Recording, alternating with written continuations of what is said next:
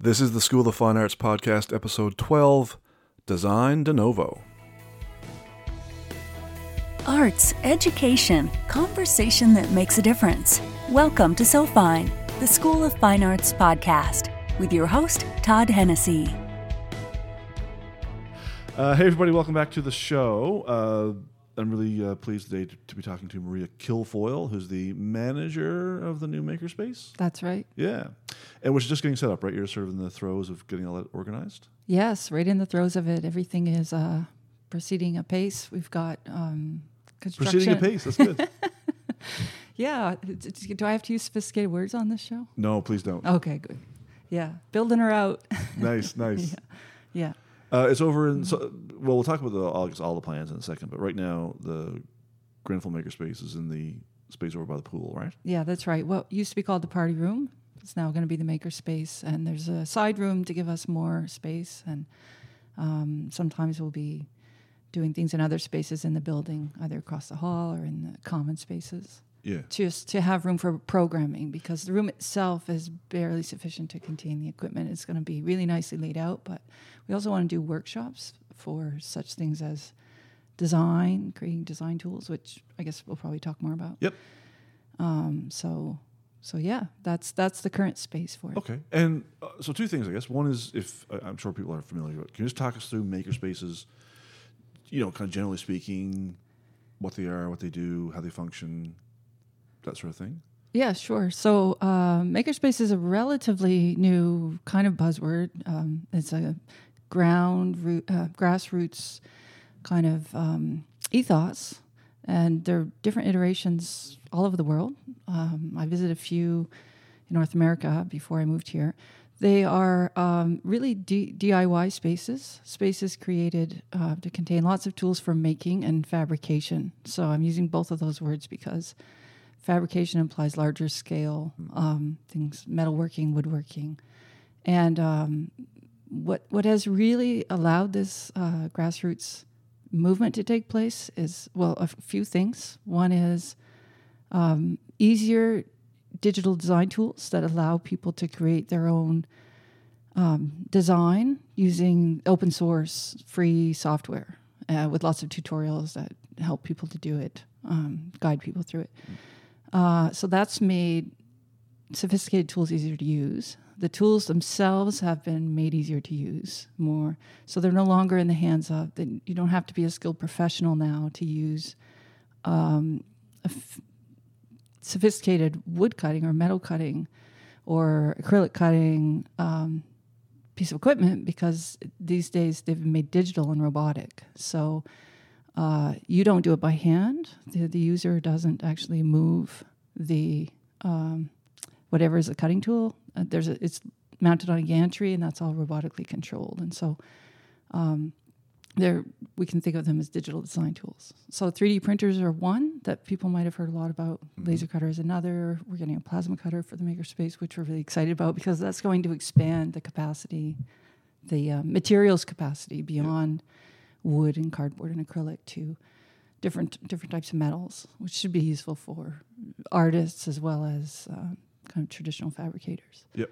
Well, uh, I mean, I can half use some of these tools, so so you're absolutely right. Uh, I have no kind of you know skills in that regard really, but I can use some of these tools. So that's you know gives you some sense of how, of, of how democratizing this stuff is because you know if I can take half an hour and figure out how to use a 3D printer or a laser cutter or whatever else, it gives I think hope to all humanity. That's really. the baseline. Yeah, yeah, seriously, seriously, seriously. Yeah, no, no. I no, agree. It's really fun, and um, um, so let's talk a bit, a bit more about some of these tools I, I am familiar with, but um, I haven't quite wrapped my head around a plasma cutter. When I hear plasma, I think you know medical shows on TV and uh, you know bags of blood and stuff. But that's not right. what, that's not what we're talking about. No, plasma here is like the fourth state of matter that usually people. Oh, the fourth state of matter. well, how many states do you want? It's an extra state of matter in, in, in addition to um, solid, liquid, and gas. And usually pe- we hear about it in the context of outer space. So when you have um, objects in space that are not quite gaseous, not quite liquid. So, really um, ionized atoms that have been created by large scale forces in the universe in those situations. So, you can do the same thing by creating electric field across metals. And metals are hard to laser cut nearly impossible, but not quite, because they're reflective. And so that's a challenge if you're going to cut it with a laser, which is the probably most commonly used digital design cutting tool.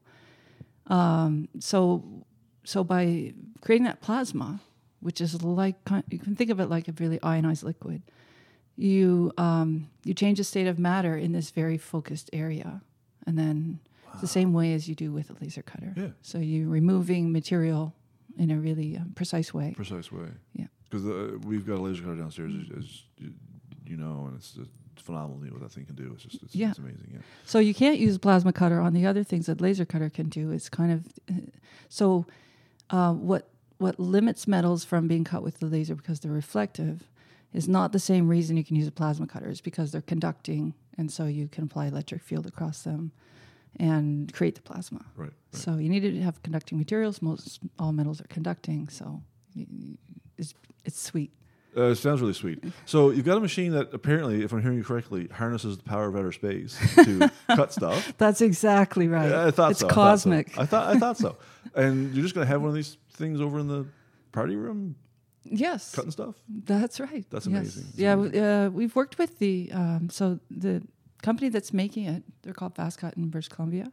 So what's nice is it's going to be Canadian made, and uh, they we've worked with them to um, kind of create and um, brainstorm about they've been really flexible about creating a way that we can have it in sight without having kind of know, uh, huge amounts of ventilation that you might require for um, something that's going to you think something's going to generate a plasma electric fields it's also going to generate you know cosmic dust or something yes. black holes yeah, yeah, yeah, yeah, so we need to instead of making black holes we're just going to put the plasma down into a water table below That's really cool. yeah I mean, it, well, seriously, in all seriousness, it's amazing to me how far this technology's kind of come. That, you know, you know uh, that we've got some of this equipment downstairs now, and I'm just daily fascinated by the fact that we have a, a laser downstairs that we are using to cut materials with. Right? Seriously, right? yeah I mean, it's amazing to me that this technology is in the hands of of uh, it's so readily available.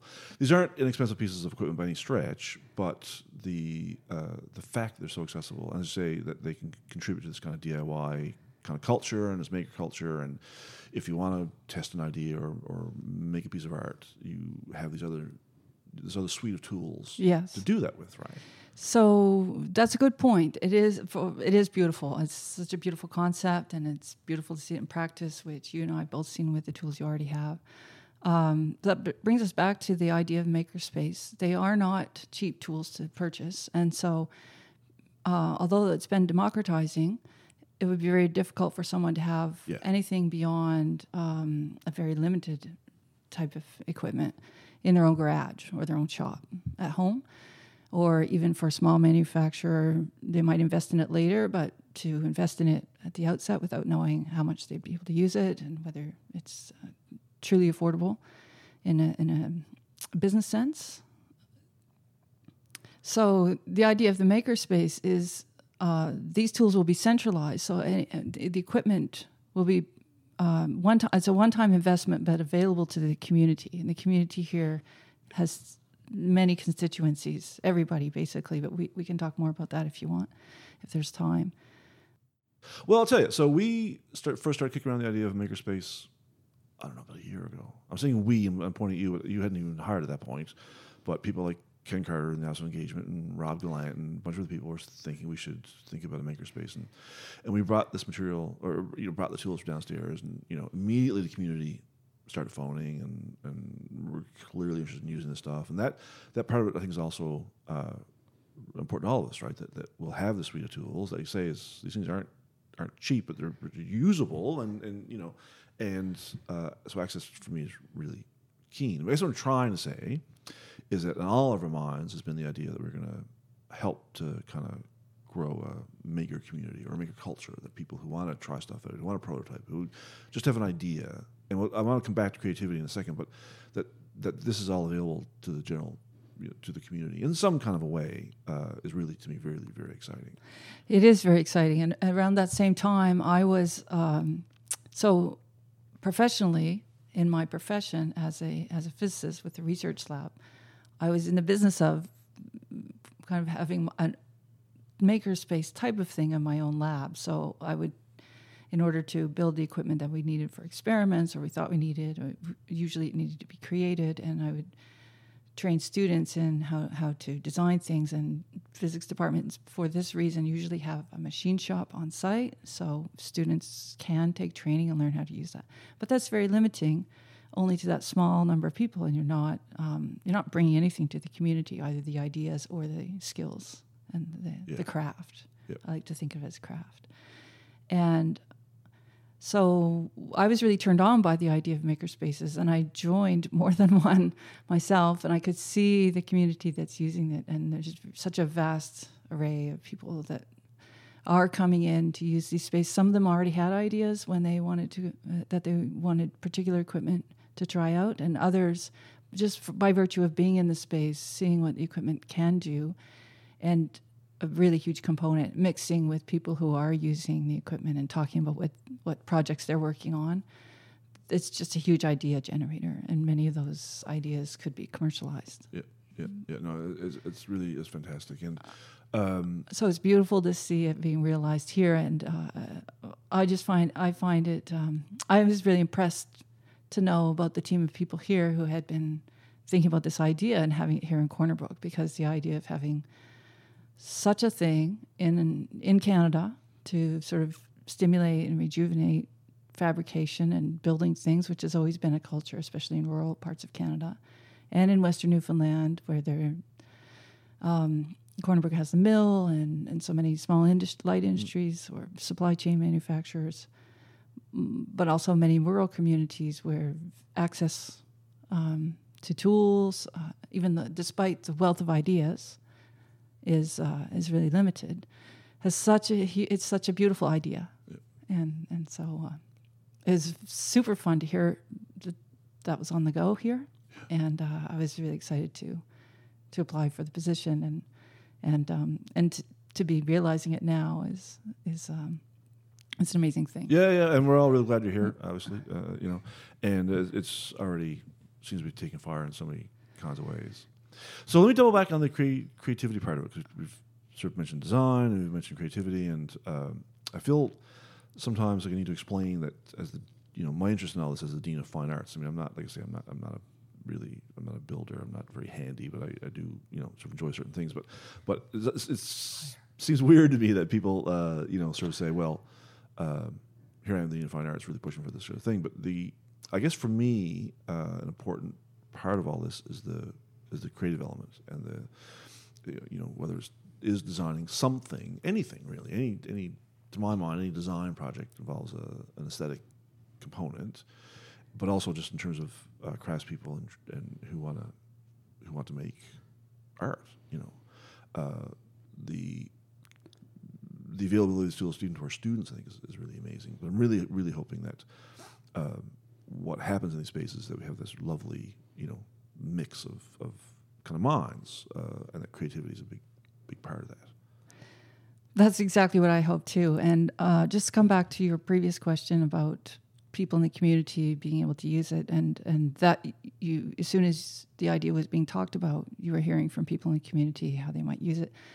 I've been doing the same since I came here. So I started at the beginning of May, uh, so a little over three months, and I've talked to as many people in the community as I could as I got to know people. And they're there's such a vibrant community of artists as well, and really skilled and talented um, you know, artists creating beautiful things. Some so I've talked to ones that I could in around in around Corner Brook, and they're excited to use the space once to hear about the tools that these digital tools, design tools that will complement their craft, and talking about it in the context of well, this is an addi- additional skill set, expertise that they can add to their other craft. Um, that's been very exciting to know that they're interested in using it and and that they can't wait to come in and see what they can do in this space. Um, I should, before I come back to the creativity part, non artists in the community, as you said, I've also met a number of people that if they knew about the makerspace, they can't wait till it's open and get in and use it. If they didn't know about it, they're so excited to hear about it, and either they themselves or, uh, or they know someone close to them that will just you know go crazy using the space. Yeah, And the the, the, this the is of excitement. yeah, uh, absolutely. The level of buzz and excitement around all these things is, Yeah. has been tremendous. Yeah. But coming back to the creativity part, um, uh, should I talk about Artisans Asylum and some of the maker spaces that I visited? You should. The- because it's so cool. It'd be a shame not to. Yeah. One of this, mm, I think probably my favorite so far space I visited until ours is built out, of course, Yeah. is um, it's called Artisans Asylum, and it's huge now. It started out small, and um, they've new, moved now three times to bigger spaces to expand. And their current model is they have a, stu- a studio model, which means artisans can come in and rent studio studio space, which is open. Um, it's kind of like uh, open office plan. Kind of, there's a I don't know how many studios, but on the order of tens, maybe sixty or eighty as many. Wow. I, I might be exaggerating, so maybe it's fewer. We should find out. So in their space, they can either store their materials or they can come in there and work there, and then go over to the other part of the building and use all of the the um, fabrication tools. Some of them have tools at their at their desks, so they're sitting there working. And uh, because it's open, they're talking to each other. They've got their creations displayed. Most of them are artistic. Some of them are functionally artistic, and so so the space itself is gorgeous just because of the whole variety and imagina- imagination and imaginativity on display. Um, and what's really cool about that is there is a common space uh, where people get together and they talk about their ideas and and uh, and the, the, the maker space. The, coming back to the original idea, the the idea of having tools to create just about anything you want to make, you really see it on display there because you, what people want to make could be better skidoo arms or something that, that's broken at home on their bike, or it could be some piece of art or some invention that's never been made before that people have an idea for, or just a better, you know, box that they like to have at home. There's such a variety of ways that people can be creative. Yeah. You've heard me say this before because you were here for Innovation Week, I think, last year. I was. And I was fortunate enough to be able to speak at that event. And uh, I've been reading a little bit and trying to get my head around, uh, you know, creativity as a as a teachable thing. You know, uh, you know, we often talk about being able to. I think I think we talk about innovation because you can measure it, because you can measure results. Creativity seems to be a little bit more ambiguous or, or ephemeral. Or uh, anyway, I've been reading around creativity and uh, thinking about it, uh, and if you could actually teach creativity.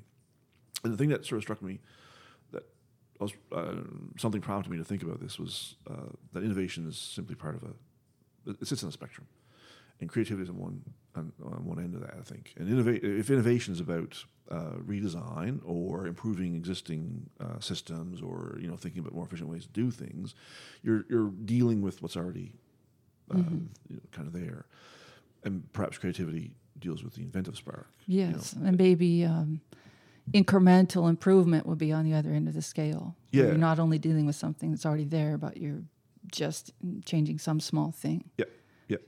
So I, I really like the notion that uh, I think these spaces are as much about uh, you know Alexander Graham Bell inventing the telephone as they are about uh, you know figuring out how to how to how to improve on, a- a- you know, and that for me that that sheer you know creative thing that can happen in these spaces is tremendously exciting. Because you say somebody might be sitting at home thinking, I thought something brand new, and they're going to bring that into the world, and it's going to be revolutionary on some level, right?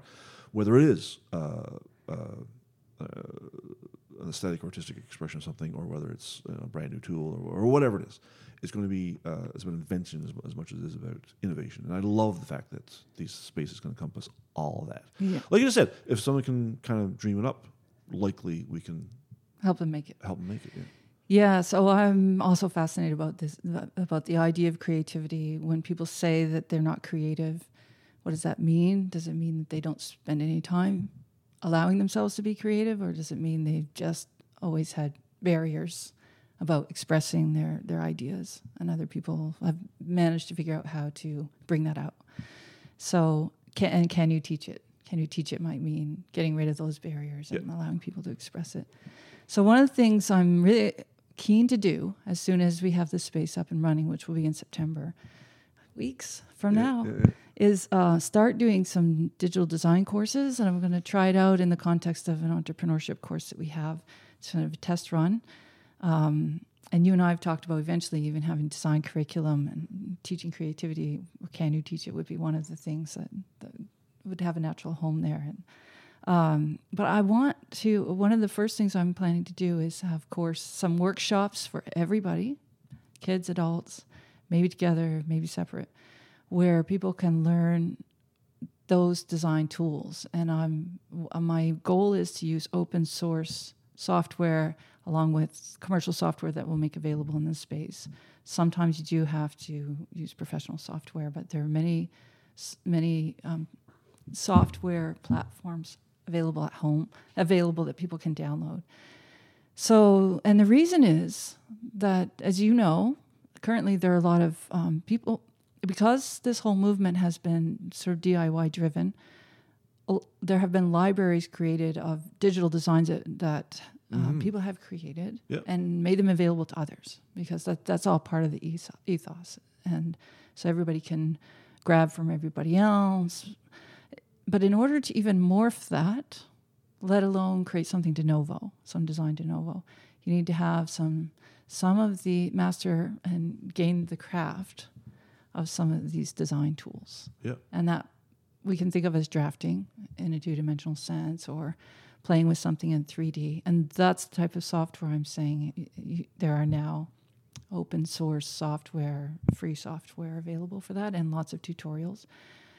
Um, it's one thing to follow tutorials at home, but it's another thing to um, just have someone to guide you through it, get started, and also bring people together and start sharing the ideas and, and for people to start expressing their own ideas.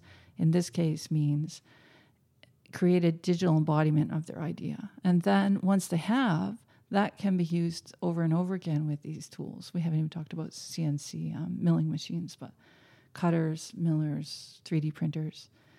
Uh, so I'm, I envision those, even those beginning workshops, as maybe a small series of workshops to start at the intro level, and then people can slot in uh, if they've already got a, a few, uh, if they've already tried some things at home, but they want to get to the next level. Yeah. So that I see as an as part as a craft in itself that that um, that people can master, and it's just going to empower uh, the creativity that people have to be able to express their ideas and fabricate them. And fabricate them, yeah. No, uh, it- it's tremendously exciting. We, um, I say we, I, I I was really hugely involved a little while ago. I don't think you had started. Um, they ran a design collision weekend here, which was, I think, uh, sort of sponsored by the business uh, program with some of the engineering faculty from St. John's and, and uh, a bunch of people spent the weekend, uh, much like a startup weekend. And their whole idea was they had an idea and they wanted to, you know. So what was really uh, uh, this, is, this sounds a bit trite maybe. What was really fascinating about it was a wide range of people.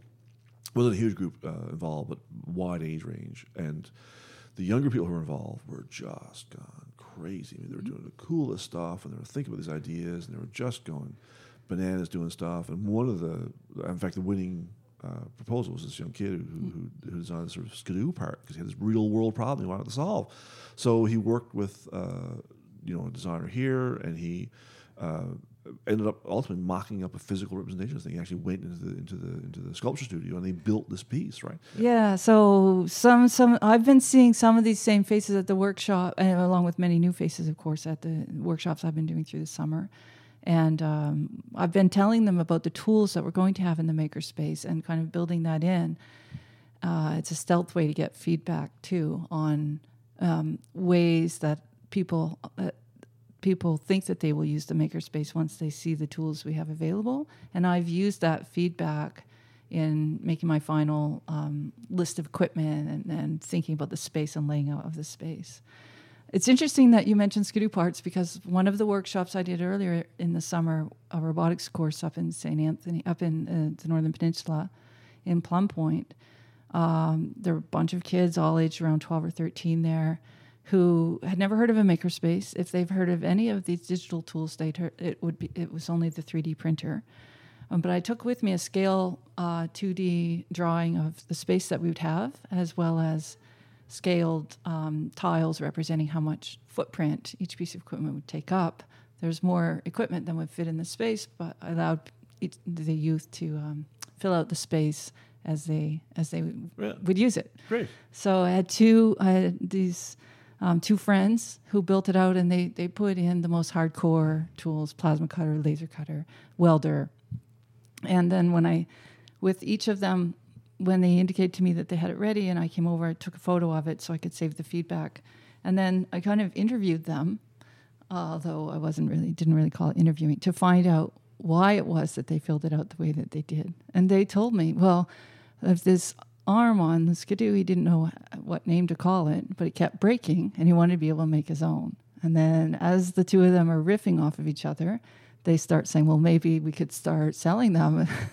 so to see, that's what I mean when I say kids in Western in, in these communities get it because they're going to be all over it. Yeah. yeah. And I hope everybody's going to be. We hope it. You know, we all of us here hope everybody's going to be all over it. And it is for the community. It's not for Grenfell. It's not for CNA. It's it is includes those constituencies, and we hope students will get in here and and especially students from all fields at Grenfell and CNA, but everybody in the community. Yep, yep. And um, I know we talked this uh, as well before, but uh, I know you're going to teach this, or be part of this course in the fall, and uh, send me the stuff on that because I like Okay. to try and get some of our students to, to you know, do it. Uh, so I want to press a point a little bit. I think um, I, clearly I'm passionate about this sort of stuff, and I think it's going to be great, and I really, really see the the the potential in all this, you know, for the region, right? Was curious because you mentioned coding, and uh, I came across an article a little while ago. Uh, so you hear a lot about coding and the importance of teaching uh, computer skills, particularly coding skills, to kids, and uh, how vital it's going to be. And I read this uh, completely contrary-minded op-ed piece in the paper that this is a waste of time because basically you can just get everything off the shelf. You why are we teaching kids to build an engine when you can just go buy the engine? You know, it's all plug and play. You just need to go get the bits, stick them together, and you've got your app or your thing or whatever. And I think I kind of see the point. But likewise, what I'm and maybe I don't I don't know. Tell me what you think. I, maybe I'm, I'm, I'm really overthinking and overstating this. What's kind of interesting to me in all this sort of stuff is we're seeing me going back to a fix it kind of culture. That um, uh, we're not just going to throw stuff out. We're going to figure out how to fix it. Uh, and more than that, we're developing a set of tools for people to do their own thing. I, I don't need to rely on Corporation X for this. I can I can do my own thing, and like you say, more than that, I can give it to the world. This whole open source community is just fascinating to me, right? That I can go on Thingiverse or, or GitHub or whatever else, and mm-hmm. I can talk to a community and I can say, "Hey, I'm doing this," and I'll get a response back, or they'll say, "Here's my thing for this," and I can you know do what I want with it, and, and so you're part of this kind of global uh, community of people who are just trying to figure stuff out. I, I you know, I, I guess clearly you can tell where I stand on this, but I find the contrary opinion kind of interesting because then I think, oh, maybe that's maybe we are missing something here. I don't know. What do you think? Um, I'll have to reflect on that for a moment, but just coming back to uh, uh, so your question brings up a number of things I'd like to say. Uh, First of all, thanks for reminding me. I do need to send you materials for that course and get them in your hands so you can distribute them to your Yes, yes, students and the other needs um, as well. I need to hit everybody. Uh, so thanks for the reminder. No problem. Um, so yeah, I feel very passionate about this too. And I, uh, one of the things when I was a, when I was a prof and, and had a research lab, uh, we did a lot of coding. Uh, whenever you're getting experimental data, usually develop analysis tools to uh, to analyze the data.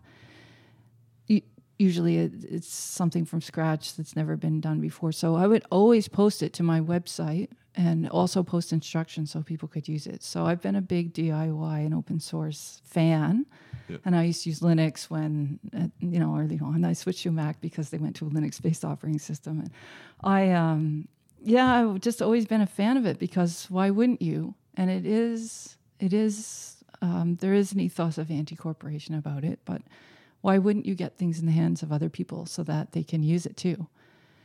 Um, and so I used to get I used to give a little cheer whenever I get an email from someone saying, "Hey, we're using your code. I just have a small question," or when some one of my students would find some department in some other university where they're teaching software and they point to my website as an example of open source code. So I've been a I have a real passionate spot for for DIY and open source. Um, so it's it's hard for me to align with to understand that other perspective. Um, so let me say this: one of the things, so I would make a counter argument. Why would we teach code when we can buy it? Why would you want to build a piece of equipment when you can buy it? So one of the things in the next wave that I want to take out to rural communities, because as we build out the makerspace, we can have this as well, in addition to sort of functional industrial, not industrial scale, but getting towards industrial scale 3D printers. I also want to have one or two ones that you can build so that um, Yeah. people can take them apart and put them back together. And that process just allows people, especially young people, but anybody really, to see, wow, that's actually not that complicated. And the principles are the same for that as they are for this. And I could build that too.